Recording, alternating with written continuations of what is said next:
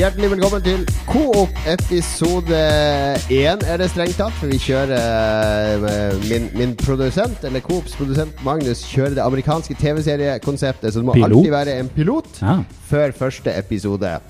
Det er et veldig rart konsept, eh, egentlig. Har jo, vi har jo to eksperter med her i dag, for det skal handle om nostalgi og eh, mimring, og hvorfor er vi så opptatt av å gjenskape på nytt det som er eh, gammelt, og det vi har opplevd før. Og da har vi henta inn to eksperter til I dagens gåstein, vel å merke. Eller- podkast. Ja. Du, du er ekspert, uh, Jørgen. Hvis jeg sier du er ekspert. Og hvis, uh, hvis du har gått gjennom approval-prosessen til Coop uh, Vi har et ekspertpanel som vurderer alle potensielle deltakere. Du kom gjennom nåløyet, Jørgen. Det har vært mange brev frem og tilbake. Jeg er glad for å være her. Lang søknadsprosess. Du jobber med, med Retrospillmuseet. Jobber er vel å ta hardt i. En slags fritidssyssel. eh, Og Retrospillmuseet heter det ikke. Men eh, Hva heter det, da? Nei, um, vi starta en organisasjon som heter Spillmuseet. Mm. Eh, og den har vi lagt ned litt. Så vi start, startet vi opp messe for fire år siden som heter Retrospillmessen. Og det er den jeg egentlig driver med nå. Da. Det er egentlig det eneste vi gjør hele året. Pluss at vi er litt Du jobber ikke fulltid med den? Nei, nei, nei. nei. Jeg jobber i Aller, jeg. I Dagbladet. Å ja. Ja, ja. Så, de, så de, de har jo helt slutta å skrive om spillet. de har de gjort, så det er godt jeg kan drive med det på fritida, da. Ja. Men, men, eh, men eh, den eh, retrospillmessa er i Sandefjord hvert år. Ja, og nå er vi jo blitt Skandinavias største. Det er større enn den i Göteborg. Det mener jo ikke de, men vi mener det.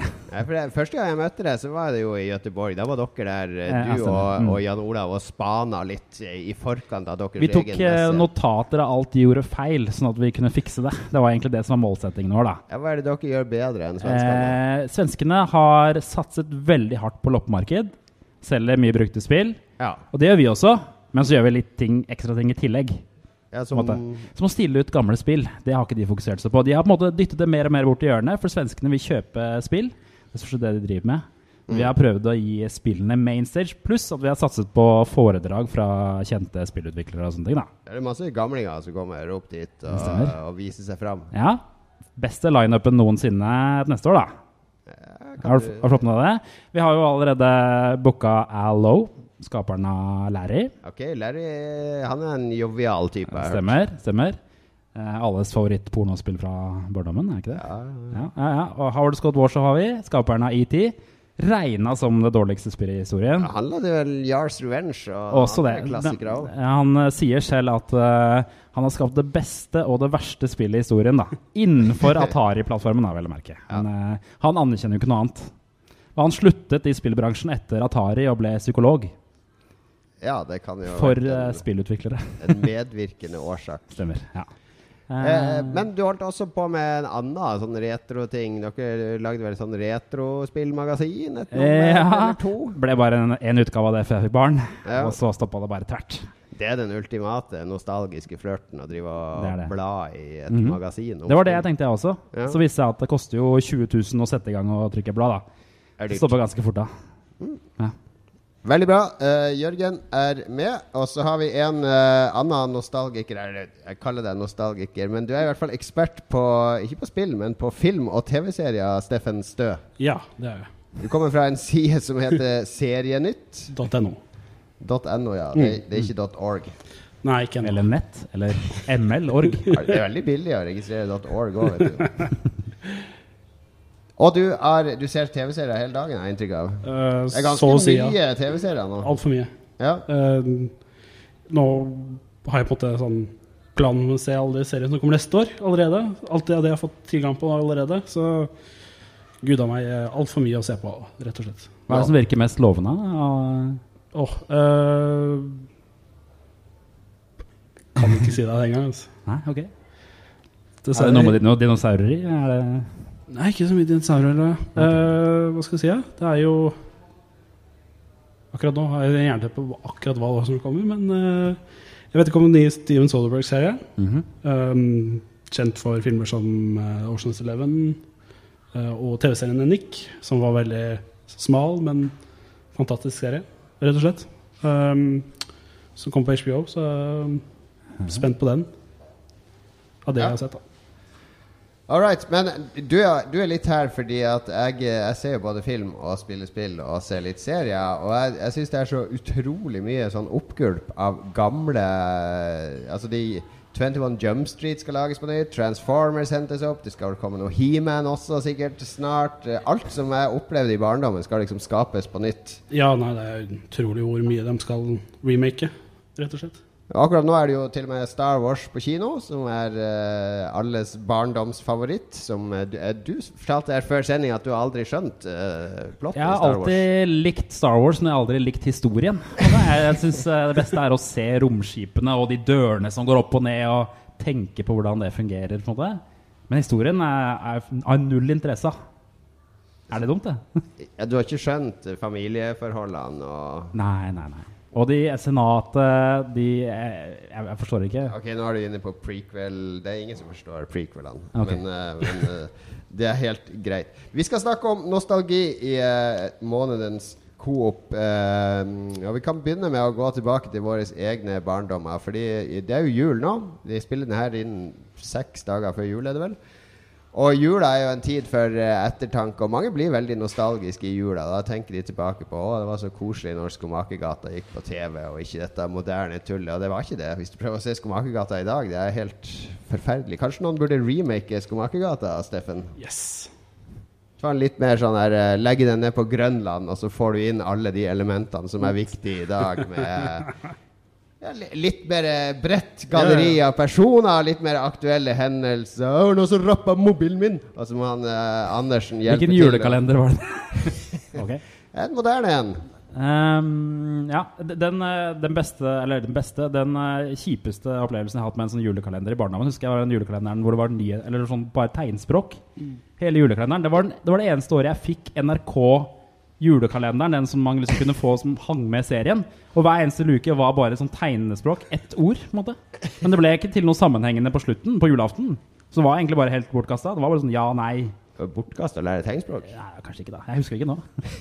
det var det vertshuset Det var liksom ikke én øl, takk, og sånne ting man lærte. Det var mer jeg mener det var vertshuset Den gylne hadde. Var egentlig for gammel for, for julekalender. Mm. Jeg så jo Skomakergata. Det var den de sendte i reprise hvert år, så jeg så den hvert eneste år. Det ble kjedeligere og kjedeligere for hvert år. Ja.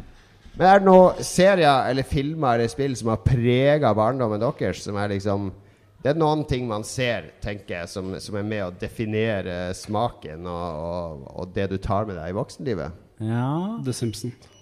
Simpsons? Rett og slett. Ja altfor mye fantastiske episoder, sånn, spesielt de første syv sesongene. Ja, når begynte du å se det? Åh, Jeg må ha vært ni-ti år. Ja. Fordi de første tre de er ikke så bra. Er det liksom det som er regna med? Det, det, Homer har annen stemme. Mm. Det er Veldig snedig, men det er samme stemmeskuespilleren. Ja, ja, det er det. Men de skifta animasjon i sånn sesong fire, som du sa. Så ja. rundt der. Og det var i sesong fire da jeg starta de, de episodene som er på en måte du ser alle rankinger og sånt, så ser du sesong fire er liksom der hvor det starter med at du blir det beste, de som er ligger på topp. da. Okay. Veldig mye, ofte. Ja. Men ja, Du var ni-ti år, og hva var det som appellerte med denne gule familien? Jeg vet ikke, men det var det Jeg lærte å snakke engelsk ganske tidlig, sånn jeg var sånn åtte-seks år. Identifiserte du deg med Åtte-ni år, mener jeg. Identifiserte du deg med skolen?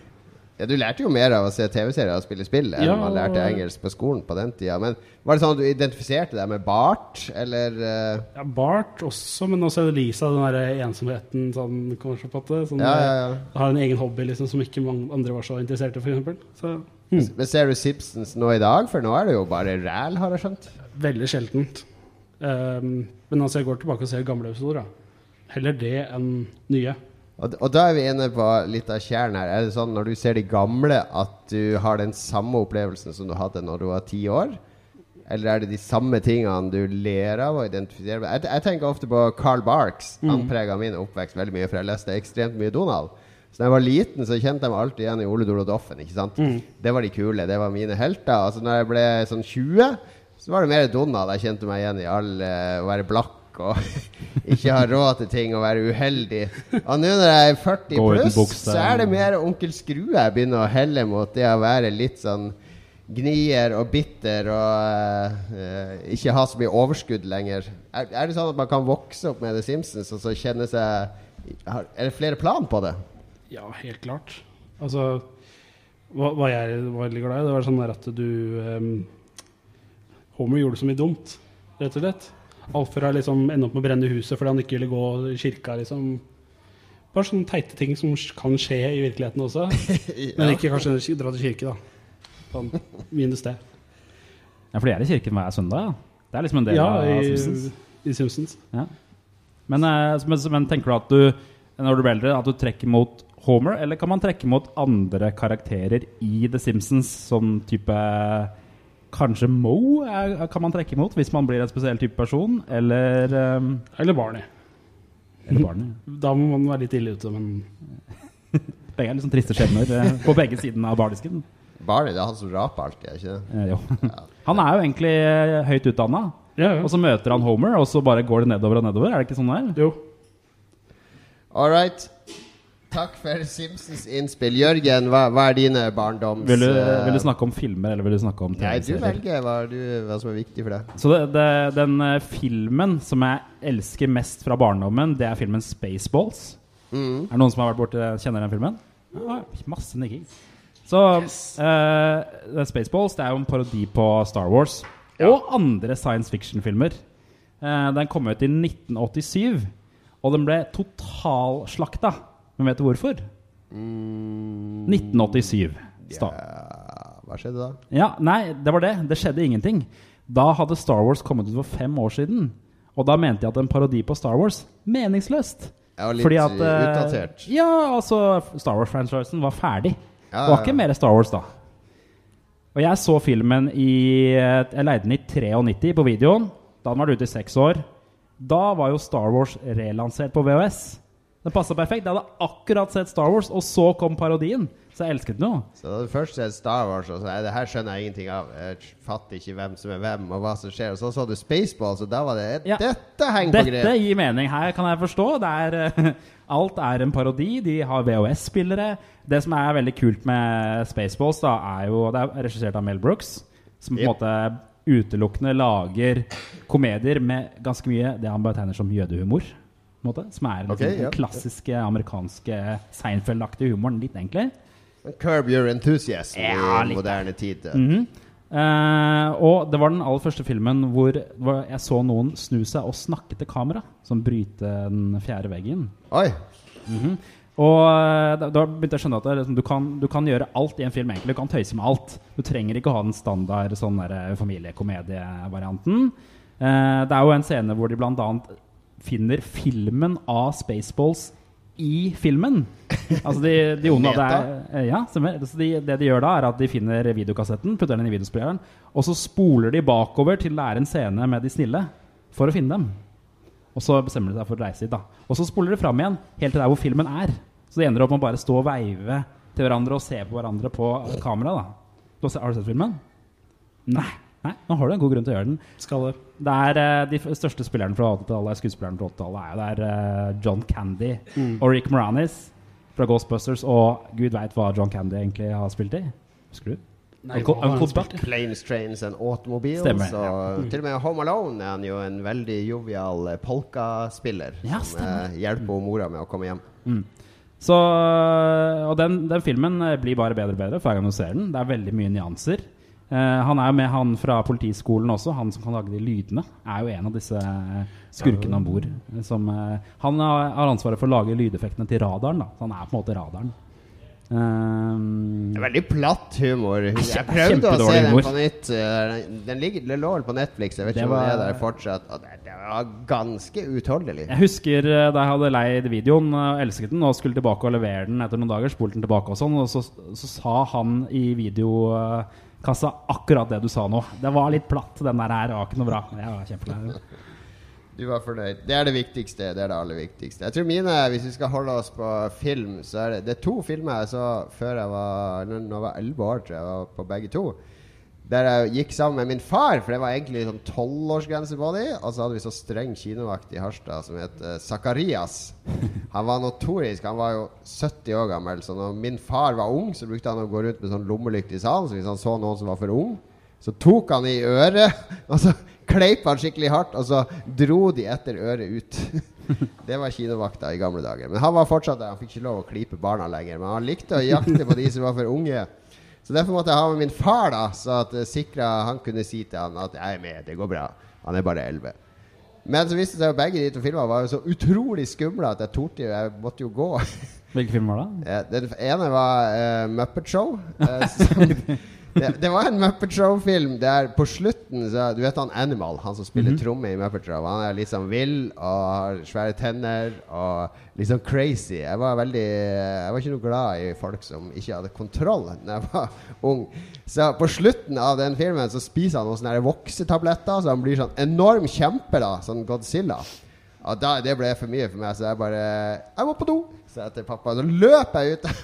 og så sto jeg Jeg måtte jo ikke på do. Jeg sto utenfor døra og hørte på det. Så når det begynte å roe seg, så lista jeg meg inn i salen igjen. da Slapp jeg å se alle grusomhetene til han Animal. Ja. Uh, den andre var Return of the Jedi, for det syns jeg ble veldig skummelt inne hos Jabba og Rancorn i kjelleren. Og jeg var veldig sånn lettpåvirkelig ung, uh, ung gutt på den tida. Men det var så flaut, da, fordi alle andre guttene i klassen min hadde vært på Return of the Jedi, og de hadde jo, ingen av de hadde jo gått. Det var jo sånn at jeg måtte gå hjem, for det, det, her vil ikke jeg se mer av det skumle greiene her. Det var første Star Wars-filmen min på kino. Så nei, vi går hjem, pappa. Og han bare 'Jeg har betalt masse penger. Jeg, jeg må hjem. Jeg vil ikke'. Jeg har et minne av det jeg også, for så vidt. Og så måtte jeg drive og fake på skolen, ikke sant? Fordi alle kompisene mine drev og sa Å, så når de kjørte gjennom det, mellom alle trærne og gjennom skogen og Ja, ja, ja, dritkult. Ja, ja, ja, ja, ja. Bare faka alt. Ingen måtte få vite at jeg hadde gått fra kinoen. Men det satt veldig preg på meg. Altså, nå er jeg jo ekstremt glad i de verste skrekkfilmene. Jeg prøver å se alle de verste skrekkfilmene bare for å vise at nå tør du. Nå har du blitt voksen. Du skal ikke slå av det her. Jeg hadde samme minne på barneskolen i en eh, barnebursdag. Så var det en som, eh, gutt som var litt ute på kanten, som hadde fått lov til å leie Terminator 2.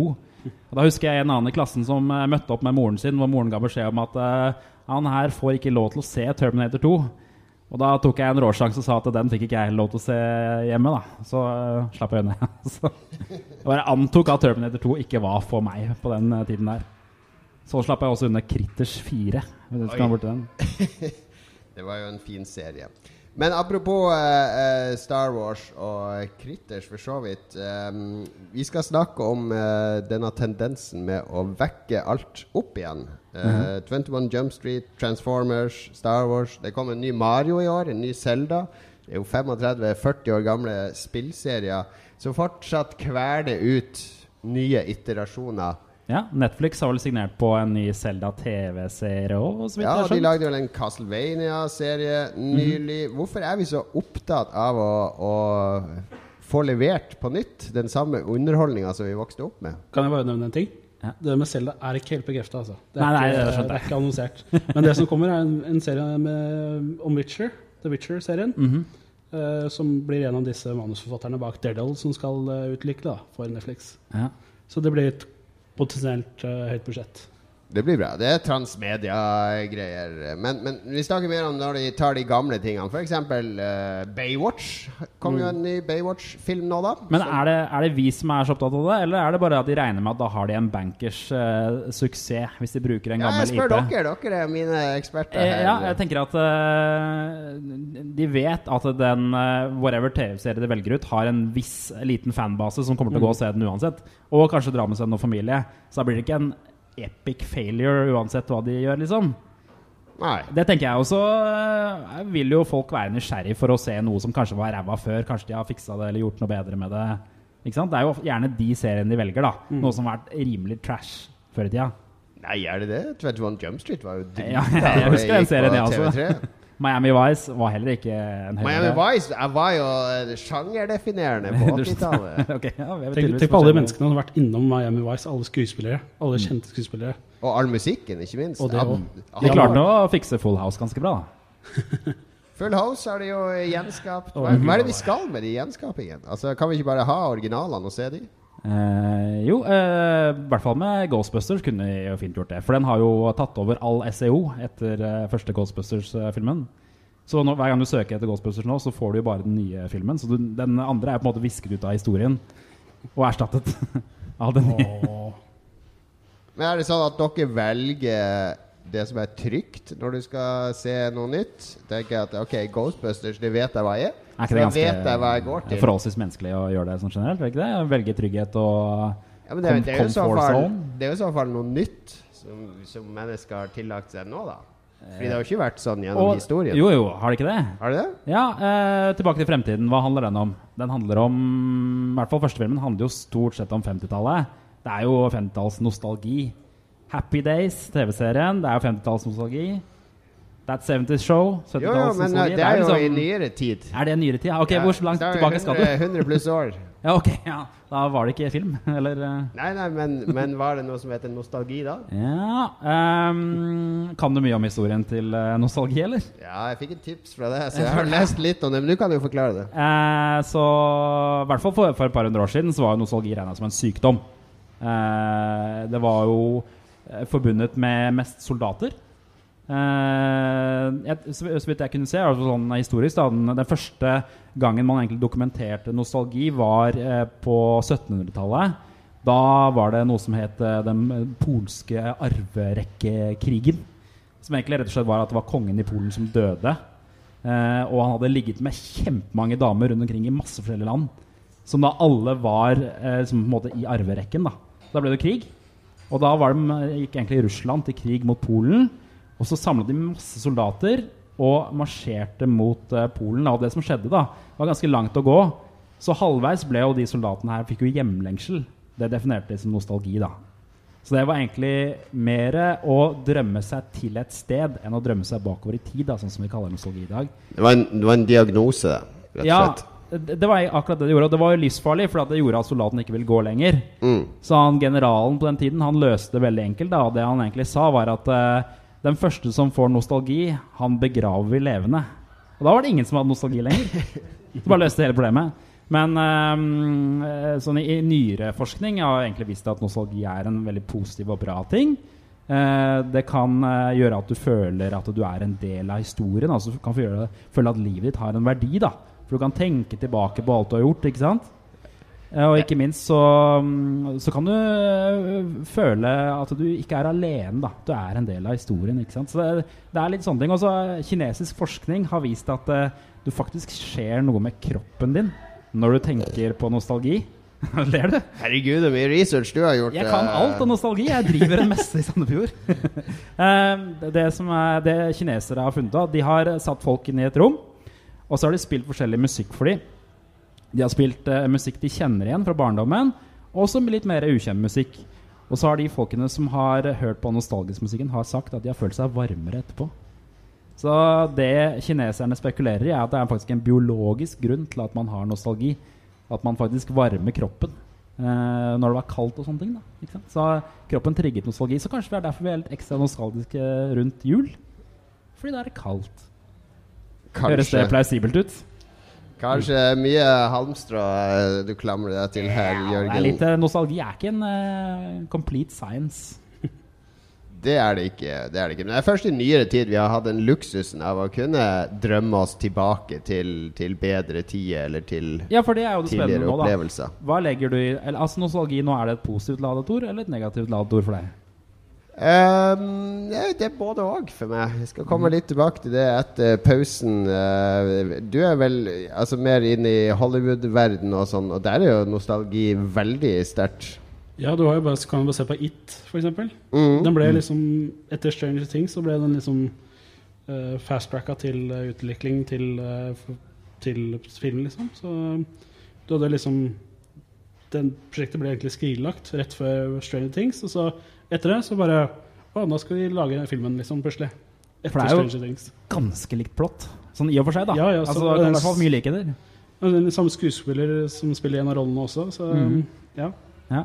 Stranger Things er jo en, eh, en Goonies rip-off, er det du skal Ja, si? Goonies og It og eh, Spielberg og eh, men Det er jo bare en haug med 80-talls-rip-off fra folk som aldri har opplevd 80-tallet. Riktig. Ja, Spør for du de meg, er, da? de er ett år yngre enn meg. De er født i 1984, begge de eh, regissørene. Ja. Så de har jo faktisk ikke, opp, ikke opplevd den tiden. De ville jo ha hatt 90-tallsreferanser. Så det riktige der hadde jo vært å ha Spice Girls og sånne ting inni eh, Men det er sant, Steffen, for det har jeg hørt eh, Jeg var i, i LA for, eh, for ni måneder siden. med en masse produsenter og folk som jobber i kreativ næring og sånn. Der var det noen som sa at, at denne Stranger Things kom til da fordi Netflix har sånne algoritmer. da Og så sier vi nå skal vi nå det her publikummet. Og så er det sånn trykker på en knapp, så du vil ha 80-tallet. De vil ha litt sci-fi, litt horror. De vil ha barn i hovedrollen. Altså, det er sånn algoritme som bestemte. Og så ringte de til de her Duffer Brothers og sier det, her kan dere lage TV-serie, ti episoder basert på disse stikkordene her. Og sånn ble Stranger Things til. Er det, er det sant? Ikke nødvendigvis. Jeg tror denne ideen hadde gått ganske lenge. hvis jeg husker riktig. I hvert fall når jeg husker jeg intervjuet dem i 2016. Gud og meg, tiden går fort. Um, nei, så jeg, jeg vil tro det er et eldre prosjekt enn det, men det er bare Netflix trengte noe. Jeg trengte noe nytt nå. Bare en, kan ikke bare leve på House of Cards og Orange is New Black, liksom. Så ble det fast-tracka, rett og slett. Tror jeg. Det tror jeg. Men det, det er vel sånn at Netflix og andre bruker litt algoritmer for å finne ut hva de skal lage? Ja, selvfølgelig. Og så er det litt sånn De vil jobbe med sånn produsenter som er kjent for å lage TV-serier, f.eks., Ja. eller ikke har lagd TV-serier før, som er store nok. Og der, der er jo litt av mitt ankepunkt mot nostalgi, er jo at når, i hvert fall når du lar en algoritme bestemme hva slags musikk du skal høre på, eller hva slags filmer du skal se, eller hva slags spill du skal spille, så går han bare ut fra det du allerede liker, i stedet for å utfordre deg til å faktisk omfavne noe nytt. Eh, Så tror jeg de ser på hva som er populært ellers, ellers også, hos andre. Eh, De hyra nettopp, nettopp inn uh, hun som har står bak Grace Anatomy og Scandal og sånt, uh, Shonda Rhimes. Så hun skal begynne å lage TV-serie for Netflix òg nå. Så Blir sånne folk typecasta når de leier sine? Sånn, da skal vi ha noe som ligner på Grace Anatomy. utvilsomt, ja. Men uh, Nei, jeg vet ikke. Casting er ikke så mye jeg tenker på, egentlig. Det er sånn du, du må la de kreative menneskene bestemme castingen, rett og slett. Og en casting director da, som Er, er Netflix blitt litt sånn eh, Las Vegas for uh, regissører og filmskuespillere og sånn? At det er liksom bare der de går for å dø når de eh, ikke har mer futt igjen andre steder? Eller er det faktisk et sted man går oppover? Jeg føler sånn uh, Adam Sandler, for eksempel, da, han har gått til Netflix nå for å dø, føler jeg. Ja, altså den avtalen det var jo egentlig ment å være to-tre filmer, og nå har det blitt sånn fem-seks eller noe. Og så har han dratt med seg alle som var med i den der Grown Ups-filmen. Alle de har på en måte rast inn i Netflix sammen. Kevin James og jeg vet, husker, Hvem andre er det som er med? David Spade. Ja, David Spade, ja. Selvfølgelig. Han er der. Vi skal straks ha en musikalsk pause, men før det, er det noen serier, filmer eller spill som dere gjerne skulle sett uh, gjenskapt, som ikke har fått uh, nostalgi-remake-behandling? Hadde du f.eks. Steffen jubla hvis det kom en live action-versjon av Simpsons med Will Sasso som Homer? Og, eh, Nei. hva slags serie eller film er det du gjerne skulle sett gjenskapt? Oh. Miami Vice, noe som Miami Vice, kanskje litt mer eh, mørkt. Ah. Ja, det vil ikke, jeg for eksempel ikke se. sånn som filmen, men Nei, nei, nei. Den gamle serien. Litt sånn pastellfarger og sånt. Og Ja, gamle Lamborghinier og ja. sweet, sweet. Jeg, jeg vet hva jeg vil ha, og det er jo TV-serien Shagma. Uten tvil. Den største Den beste utenom USA-produserte sci-fi-tegneserien noensinne. Er det det? Det var mye en magisk. Ja, hvis du ser bort fra Japan nå da Japan nå, litt da. lei av den piratsangen hver gang. Ja. Je Det- pirat eller rød. Ja, stemmer. Shagma er en sånn serie du må bare la leve i minnet ditt og romantisere. For du må aldri se den om igjen. Du må ikke finne på å gjøre, for den er fullstendig elendig. Men uh, du kan romantisere den og tenke at den var fantastisk med den historien om de som bodde under jorda. Og Den er sånn postapokalyptisk. Den er perfekt egentlig til å lage en TV-serie av. En sånn lang Netflix-TV-serie. Men jeg tenker også én ting. Ja. Remake av Blindpassasjeren. Blindpassasjeren, ja. Ah. Ja, ja. ja, Nå er vi langt ned i materien. ja, men altså, tenk på er det sånn Jon Bing og sånn? Er vi har, ikke, vi har, vi har ikke noe norsk sci-fi-serie. Vi har ikke noe Altså, da må vi remake den eneste vi faktisk hadde. Marco Polo. Blindpassasjer remake. eh, vi bestiller det herved fra NRK.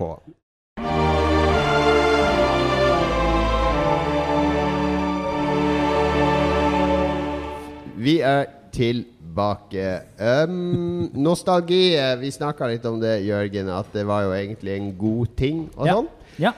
Men eh, jeg vil jo påstå at nostalgi også er ganske destruktivt. Eh, hvorfor sitter vi og ser på superheltfilmer med superhelter som ble funnet opp på 60-tallet? Liksom? Hvorfor får vi ingen nye? Gjør vi ikke det? Eh, Hvis du tenker tilbake kanskje de siste 10-15 årene, har det blitt skapt eh, en god del nye IP-er eh, da òg? Tenker jeg for, Kanskje f.eks. Futurama fantes ikke? Selv om det også er en slags retro-futuristisk serie, da. Det er noe nytt. Det Ja. har du rett i. Men er- nå tenker jeg spesifikt på Marvel. Marvel er Mar- jo gigastort nå, under Disney. Hvor mange, det kom vel to eller tre Marvel-filmer i året, Steffen. Et stort sammenhengende univers. Nå har de vel kjøpt Fox òg, så nå har de X-Men-rettighetene. Så nå kan de virkelig lage Secret Wars eh, akkurat som de vil. Ja, jeg tror det, det de var mest glad for, var Fantastic Four-rettighetene. Ja. For det er den James Gunn, han som regisserer Guardians of the Galaxy, han har jo sagt at han vil gjøre ferdig Guardians of the Galaxy med en treer nå. Og Ja. så vil han branche ut da, med å liksom fokusere på andre karakterer som Fox eide rettighetene til før. Inntil nå. nylig. Jaha. Men dette er jo Altså, jeg, jeg jo jeg, jeg vokste opp med Marvel. Jeg elsker de gamle Marvel-seriene. Jeg har jo hele Masterwork-serien fra 60-tallet med alle heltene, som jeg gjerne leser på nytt. Men jeg, den relevansen de heltene hadde på 60-tallet, når det handla om en ungdomsidentitet og et behov for å bli hørt og, og, og bryte ut av systemet Og ikke minst ultraamerikansk eh, kultur, da.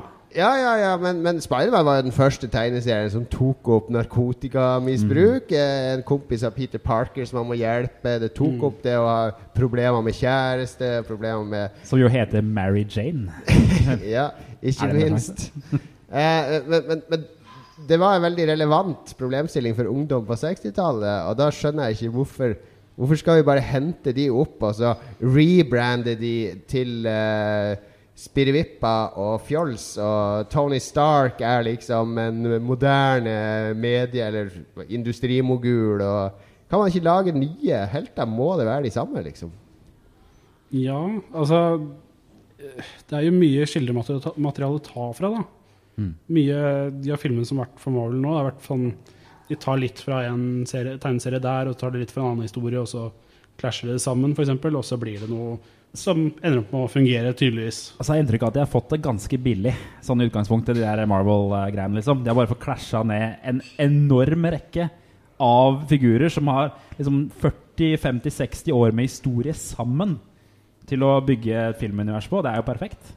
Så hvorfor skal man gidde å lage noe nytt hvis man har det servert? Et uutnyttet potensial? Ja, altså Men som, som kreativ Og jeg kjenner jo Det er jo en norsk eh, tegneserieskaper som lager en superheltserie. Urban Legend? Er det? Urban Legend, ja. Og eh, hvordan han, Han selger kun på Spillekspo, har jeg inntrykk av. Nei, han er på Spillekspo, men han er jo, har jo stripe i USA Ja, ja, og sånne okay. ting. Så han har jo eksportert den serien ganske bra. Og jeg vet også at han har snakka med folk i Hollywood, men det er vanskelig. ikke sant? Det er Marvel. Alt skal, Folk kjenner ikke igjen det her så godt som de kjenner Spiderman og Captain America og sånn. Men eh, du må tenke på også at i USA så er det jo sikkert et vell av sånne karakterer som, ikke, som bare ligger under overflaten og venter på å bli den neste Marvel-figuren som kommer opp. da Men du har jo også um, Netflix har jo nettopp skjøtt opp uh, rettigheten til uh, Mark Miller uh, sine tegneserier, som okay. ikke er utenom Kingsman. da. Uh, så Netflix kommer til sikkert å pøse ut med sånne uh, som ikke er direkte superhelt. da, Sånn superhelter. Men hva tror du blir på en måte posteffekten av uh, denne superheltseriesjangeren? For det må, nå må det bli metta snart, eller? Nå begynner man å bli lei. Man ser jo allerede på The Punisher at uh, nå har de prøvd å kanskje gå i en litt mer sånn grov og hard retning. Kanskje det blir det neste? Nei, Pluss altså- at du har Runaways, som kanskje går litt mer mot barn, barn igjen, eller? Ja, altså ungdommer, rett og slett. Eh, som forresten er en veldig grei serie, Ja, jeg liker den. Mm. Eh, li, likte den overraskende godt. Eh, nei, altså, jeg tror det har med Marvel klarer å promotere filmene sine spesielt godt. Ja. Eh, og det er liksom sånn de klarer å skape noe sånn tilknytning til disse karakterene, da. Eh, Ja. Som ikke måtte ikke andre klarer så veldig godt. da. De skjønner karakterene sine også. Og det er på en måte litt sånn kanskje problemet med sånn eh, Batman og sånt. Det er sånn, det virker som det er tre forskjellige karakterer i én karakter der, liksom. Ja, for det, for det er jo uh, en konflikt der mellom DC og Marvel, og Marvel har virkelig klart det. Og hvilke grep er det de har gjort for å klare det, tror du, som DC ikke har klart? Er det Jeg tror det er rett og slett bare at de har en sånn person som Kevin Feige, som liksom overser dette her og har litt stålkontroll og har hatt det siden dag én, liksom sånn tenkt sånn Ja, hvis dette her går bra, så blir det mer av dette, liksom. Og hvis det går dårlig, så er det mindre av det. Tror det er sånn, jeg. Ja, men eh, nostalgifaktoren eh, i det her, da, hvor er den, liksom? Fordi at du, du skulle i utgangspunktet tro at uh, Batman, Supermann og alle disse her hadde en mye sterkere nostalgifaktor enn uh, Spiderman og X-Men og disse ymse karakterene fra Marvel. da Men allikevel så er det de filmene som gjør det best. Så der er det på en måte nesten en slags motsatt effekt. Men jeg vet ikke om det er sånn i USA. Er det bare sånn i Europa, kanskje? Jeg tror det er det i USA. Jeg tror Marvel har jo gjenskapt de heltene og tror, sikta på et ungt publikum. Så de føles mye mer vit vitale, kanskje, de filmene. Kanskje. Eh, jeg er jo jeg er jo sikkert mot strømmen, men jeg likte jo for så vidt Batman vs. Supermann ganske godt. Fordi at den tok de ut av komfortsonen og bare gjorde noe veldig utypisk for de heltene. Jeg likte veldig godt den originale Batman-TV-serien. Ja. Ja, den Men, likte jeg. Og eh, Batman må vel være den helten som har vært iterert i flere, flest Har forskjellige du sett retninger. eh, Batman-filmene fra 30- eller 40-tallet? De hvor han har For underbuksa blir mindre etter hvert som tiden går. Så på, på proporsjonene på 30-tallet er helt abnormale. Han har kjempehøy underbukse, kanskje helt opp til nesten brystvortene. Ja, Og vinger, ører som er kanskje sånn så høye, kanskje.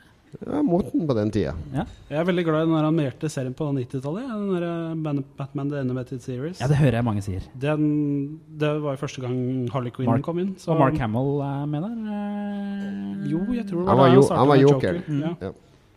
Nei, men jeg, eh, jeg, jeg har innsett at jeg er for gammel for Marvel nå. Jeg er 45 år, og nå er jeg overlatt de til min 8-åring og min 16-åring. De koser seg med de, mens jeg faller av. Da, da leser jeg heller Silver Age-tegneseriene på nytt. For jeg klarer å og det kanskje har med nostalgi å gjøre. Jeg klarer å relatere mer til de tegneseriene. Kanskje fordi jeg opplevde de da jeg var ung, enn jeg klarer til det der, eh, Civil War og alt det fjåset som de har holdt på med i det siste. Det, er ikke, det er ikke bare fordi du syns det er slitsomt å sette deg inn i nye Nei, Jeg kjenner jo alle heltene og historiene deres, og sånn, men jeg syns det er ganske dårlig fortalt, rett og slett. Jeg syns det er litt eh, stressende, og så syns jeg de skal presse inn så mye. De, de har gjort det universet så stort at det blir litt sånn slitsomt å følge med. Det, de, det er for mange tråder. Men- Men jeg, Du som ikke hang med i Star Wars, du, du må Nei, i hvert fall jeg- slite med å henge med i Civil War. Fullstendig ute å sykle på alle Marvel-seriene. Men jeg er veldig glad i Logan. Ja. Uh, fordi at rett og slett Jeg tenkte tilbake til når jeg var barn, så fikk jeg veldig sånn tegneserie for pappa som hadde vært i US- USA, tok med det hjem. Og det er sånn, husker jeg en sånn tegneserie hvor uh, Logan uh, var i villmarken i, i Canada, midt på vinteren, som et beis som drev og drøtte fisk, rett og slett. Og det er sånn, det, det så jeg akkurat den Logan, den filmen, som kom i år.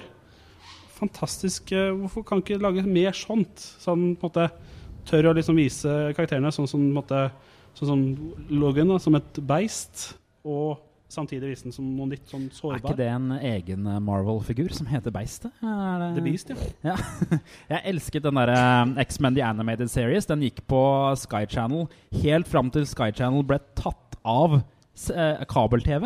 Da ble kabel-TV litt sånn gibberish. Jeg husker jeg satt og så på den etter skolen i en X-Men-serie mens Sky Channel ble til gibberish. Så jeg har aldri sett ferdig X-Men The Animated Series. Men- Men da ble jeg veldig glad i draktene. Mm. Men, Og så men altså, kom den filmen. Ja, det, det er jo utrolig hvor mye tegneserier de har pressa inn i de 120 episodene, eller hva det ble til slutt. Ja. Men det er så mye materiale som er bare klussa inn i dem, og faktisk bedre akopolypsehistorie enn den filmen som var for to år siden, tre år siden.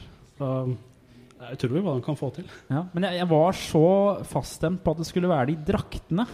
Og så kom den X-Men-filmen hvor alle hadde svarte drakter, og så tenkte jeg Nei, det er, jeg kan ikke se på dette her. Er det Jeg gule, det, det, gule og blå drakter? var de du sa nå? Eh, det, det er litt forskjellige farger, da. Ja. Det er jo eh, Wolverine er vel gul og, og blå, eller? Og det er kanskje også han, eh, han med brillene. Cyclops. Cyclops, ja. Og så er det, men ja, det, draktene ødela det for meg. Det, nå, nå kan jeg det gjorde meg også. Det, det, det er sånn Hvor er de sånn ikoniske draktene? Liksom de gule Ja. fargene? Men så er det kanskje det grepet som gjorde at det ikke ble urkomisk og teit, sånn som eh, de forrige forsøka. da. Det er en hårfin eh, grense mellom kult og kitsch når det gjelder å kle seg i trikot og badebukse og kappe. Veldig få som klarer å pulle den looken ute på, på gata, har jeg ikke erfaring med, men eh, mistanke om. Eh, nok superhelter. La oss snakke litt om eh, nostalgi til noe man ikke har opplevd. For det er noe som jeg lider av, har funnet ut av. Jeg elsker f.eks. Uh, Star Wars uh, Nei, Star Trek Original Series. Uh, den fra 60-tallet. Jeg digger Twilight Zone-serien fra 60-tallet. har jeg sett mange ganger. Eh, Outer Limits, som er en sånn Twilight Zone Livredd for. Outer Limits. Uh, ja, jeg liker Dick Van Dyke Show, uh, Lucy Show. All sånne underholdningsprogrammer fra 50- og 60-tallet, det sluker jeg rått. Jeg har uh, amerikansk Netflix, jeg kan se mye sånn gammel drit. Jeg hadde Hulu før, bare for å se en masse sånn gammel drit. Fordi eh, et eller annet i meg som lengter etter den tida før jeg var født. Er det noe sånn derre freudiansk i det, å ville liksom leve på foreldrene dines uh, Kanskje er det Kan jeg få ekspertene her til å hjelpe meg? Men jeg, jeg, jeg elsker 50- og 60-tallet i TV-form spesielt. Ja. Uh, kanskje Jeg tror det er fordi det er en litt sånn naiv, romantisk uh, greie med, med de seriene. Det er en sånn naivisme der, og så er det det er sånne rammer rundt underholdninga som jeg syns er veldig komfortabel. Det hva er som er lov, og hva som ikke er lov, og hva som er mulig, ikke minst. Altså Gamle Star Trek ser jo helt ræva ut. Min nostalgi etter ting jeg aldri hadde muligheten til å oppleve, er det normalt? Men eh, em, tror du, føler du det har vært like normalt å drømme seg tilbake kanskje 60-70 år? Eller er det mer naturlig å drømme seg tilbake til akkurat det tidsrommet før du ble født? Det er jo folk som driver og reenacter vikingtida eller sånn Civil War-ting og sånt. Jeg vet ikke om de egentlig lengter tilbake til det. Jeg skjønner følelsen av å ville sette barndommen inn i kontekst. Men det er ikke barndom heller. eh, For det er, jeg, Eller, eller min, fødselen da. min drøm hadde vært å være. Kanskje 30 år i 1960. Jobba Ja. på kontor med stresskoffert og dress og kommet hjem. Du vil og, være i Mad Men, rett og slett. jeg er kanskje ikke akkurat Mad Men, men det er, vil, den amerikanske drømmen har alltid vært veldig sterk. for. Ja, fordi eh, ja, i disse dager så hadde det ikke vært noe stas å være jobbe i Mad Men-kontoret, tror jeg. For der tror jeg det ryker som eh, fluer alle sammen. eh, men men jeg, jeg forstår jo litt uh, det. Men det er jo den romantiserte versjonen av eh, fortiden som ikke egentlig fins. Vi har fått det gjennom Donald òg? Carl Barks er jo også en, Ja. en romantisk versjon av det amerikanske 50- og 60-tallet er jo det alle amerikanere romantiserer. Ja. De romantiserer jo ikke krigen, og de romantiserer jo ikke tiden for det, for da var det jo børskrakk og alt. ikke sant? Så, Ja, så 50- og 60-tallet, det var jo da kjernefamilien etablerte seg i USA. Det er det de kaller baby boomers, Ja, ja, ja. ikke sant? Og um, det er jo naturlig at man romantiserer til det, for det er jo det USA har brukt mest tid på å romantisere. Og nå er det jo tilbake igjen. Trump-ligaen ønsker jo å romantisere og frakte deg tilbake til 60-tallet igjen. Ja. Så du er rett og slett bare havna litt på Trump-kjøret. Ja, kanskje det, rett og slett. Jeg, jeg tror kanskje, kanskje jeg har blitt eh, utsatt for uh, historieforfalskning, rett og slett. Jeg tror det. Fordi at, eh, Når jeg ser disse TV-seriene fra det, de her tiårene, så ser det så flott og fint ut, ikke sant? Ja. Og så tenker jeg at det er, det er litt sånn dokument for den tida. Det er vel litt sånn også når vi ser Mad Men nå, så tar vi det for gitt at sånn var det på 60-tallet. ja. Men det er, det er vel ikke eh, Stranger Things som er det tiåret jeg har opplevd. Det er ikke sånn det egentlig var på 80-tallet. Det er en veldig Det var mye ballgensere og striper. Ja, det var mye, Mye- mye mer bedritent enn det er i Stranger Things, selv om det er ganske ille der med skrekken og sånn. Men det, det er ikke helt korrekt gjengivelse av 80-tallet. 80-tallsfilmene syns jeg gjengir det mer korrekt enn Stranger Things klarer. Stranger Things er mer en sånn pastisj av 80-tallet, eller Ja, absolutt. Det, det er jo på en måte uh, Stranger Things er liksom alt det som vi tror er kult med 80-tallet nå. Men hvis man går tilbake til 90-tallet, så var det jo helt andre ting man trodde var kult med 80-tallet. Da var det jo stort sett fokusert på Tom Cruise og kjøre jagerfly. var liksom det som var kult med 80-tallet. Mens nå, nå som eh, Big Bang Theory og alt det der er blitt populært, så tenker man at det som er kult med 80-tallet, er alltid nerdegreiene. Det var jo overhodet ikke kult på 80-tallet. Nei, det var ikke kult i det hele tatt. Det, Det det var ikke kult på har tålt 90-tallet. Det var bare så vidt blitt kult nå. Det er kanskje det som står igjen som det, det, det som er verdt å ta vare på fra det tiåret. Mens, ja. mens man glemmer all driten. Ja, ehm, jeg vet ikke. Jeg tenker at eh, etter hvert som historien kommer til å fortsette, så kommer vi til å finne andre ting som har verdi med de tiårene. Vi driver jo fortsatt og utforsker 60- og 70-tallet i film, så hvorfor skal vi ikke fortsette å utforske 80-tallet og de tingene som var populært da? Ja. Så neste tiår, da kommer sikkert eh, folk til å begynne å like cocktailfilmen igjen, kanskje, eller et eller annet sånt. Og så blir det en slags sånn bartrend. Alle skal Tror du ikke det? Kanskje. Nei, det er en teori, da. Top Gun kommer tilbake nå, tror jeg. Skal de har signert for en ny Top Gun-film. Visste du det? Ja, Uff. ja. Grusomt. Apropos, visste du at uh, Tom Cruise egentlig skulle spille hovedrollen i Spaceballs? Men han sa nei, da. Og Tom Hanks. Bra du klarte å hente fram Spaceballs Så det callback igjen. der. Eh. Vi eh, tar og ja, Vi har én ting eh, til eh, på programmet. Det er ukas eh, Eller månedens anbefaling, der vi får lov til å anbefale noe eh, helt fritt fra hva vi vil av eh, underholdning. Uansett hva det skulle være. Eh, Steffen, har du tenkt ut en, noe du vil anbefale? Er det noe du har sett som ingen andre har sett? Nå kan du slå ned uh, i bordet med disse preview-DVD-ene og Blu-rayene du får. Akkurat nå tenker jeg litt på en serie som er litt sånn ferdig Tok sin siste sesong i år. Uh, Catchfire Catch Fire, Holton Catch Fire. rett og slett. Fordi at det, det er en serie som på en måte appellerer til liksom min bakgrunn da fra elektronikk. Og som er som min litt om min bakgrunn også. Ja, Og den er jo litt sånn der eh, innen nostalgien, for den foregår på 80-tallet med et sånn fiktivt eh, data-hardware-selskap. Starter med fokus på IBM. Ja. Eh, noen som prøvde å lage en knockoff av eh, IBM-PC-en. da Som er virkelighet, egentlig. Virkelighet, ja. Mm. Selvfølgelig noen prøvde det. Og så går det over til online gaming i sesong to. Ja. Og så er det litt sånn internett, hvordan internett utvikla seg. da Ja, nå er jeg på internett. Det er en ganske sånn slow build i sesong én. Sesong én syns jeg ikke var så bra. Nei, Sesong er to ikke bra. Den er ikke så kjempebra. Der det smeller det skikkelig. Men det er, det er en sånn serie som uh, på en måte Det prøver å fortelle noe om sånn menneskelig kontakt, da, kan du si. Ja. Altså, via hvordan teknologi bringer oss sammen. I en tid hvor uh, vi blir nesten utsletta av den. Ja. Og du har jo verdensledere som vil liksom utslette et land via Twitter nå, liksom, så ja. Halt and Catch Fire. Hvor kan man se den? Uh, Seymour, og du har de tre første sesongene på HBO Nordic. All right. Kjempeserie. Hvis du vil se noe i tillegg til den, så ligger historien om Compact Den ligger på Netflix. Du kan eh, lese dokumentaren da som omhandler om første sesong, egentlig. Det er ikke min på, anbefaling, eh, men, Nå eh, er vi på Retrospillmuseet-anbefaling. Ja, ja, ja. Men hva er din anbefaling? Eh, om to dager, eller fire dager, når jeg tenker meg om, så kommer en serie på Netflix som heter The Toys That Made Us.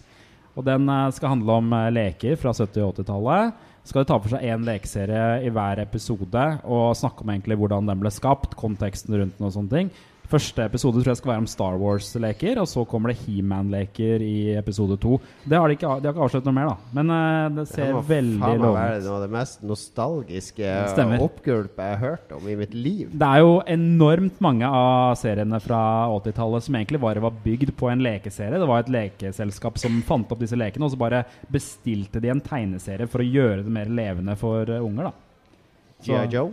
Eh, G.I. Joe, ja, absolutt en av de. Mm. All right, jeg skal uh, nok nostalgi uh, og mimring her til uh, databransjen og leketøysbransjen. Jeg skal ta anbefale noe helt nytt. En uh, skrekkfilm jeg så nå nylig som heter Raw. En fransk uh, kannibalfilm, av alle ting. Som som, når, filmer er, når skrekkfilmer er franske, så er det ofte litt mer eh, kunstneriske og subtile kanskje enn Hollywood sine, men også litt mer direkte En og in your face. subtil kannibalfilm. Ja, de, de franske filmene kan være ganske brutale in your face på en annen måte enn de der uh, sjokk-jump-effektene som Hollywood er veldig glad i. Så Det er en film om, om en vegetarianerjente som begynner på veterinærhøgskolen. Altså det er litt sånn brutale initiation-greier der, for, fordi hun er freshman. Og så har du en storesøster der, og så begynner ting å utbrodere seg. Og blir ganske groteske greier etter hvert. Eh, Raw heter den, og den finnes på eh, iTunes. Tusen takk for at dere kom, eh, Steffen og Jørgen. Eh, sjekk ut serienytt. Uh, .no, Serienytt.no for å holde deg oppdatert på alt som skjer innen TV-serier. Det er litt for mye, er det ikke det, Steffen? Altfor mye. Alt for mye. Hvis du bare skal se én TV-serie i år, hva skal det være? Kan du ikke bare si Halton and Catch Fire? Ja, si det. Si det. Fantastisk sesongfinale. Så må du, ja. Og så må du jo dra på retrospillmessen.no. Sjekke der hva som kommer Ja. på retrospillmessen i Sandefjord neste år. da Og det er jo den nye store at har vi akkurat signert. Oi! Er det Ja. en uh, eksklusiv her? En? Eksklusiv. Mannen bak kommer. Sweet, sweet. Retrospillmesse, altså i mai, Mai. i Sandefjord, er det så? Skandinavias største. Ja, og hvis de sier at uh, de har hørt på Coop, så får de hvor mye prosent rabatt? Eh, Vi får se, da. Kanskje det blir en barnebillett. Barnebillett. Oi, oi, oi. Det er kjemperabatt, faktisk. All right. Coop er tilbake i januar med en helt ny sending og helt nye castere her sammen med meg. God jul til alle som kom og hørte på. Takk til Magnus, som står for teknikken og hele ramma rundt alt. Takk til Lars, som klipper det her. Og takk til vårt kjære publikum. 200 mennesker på Tilt. Det må være rekord.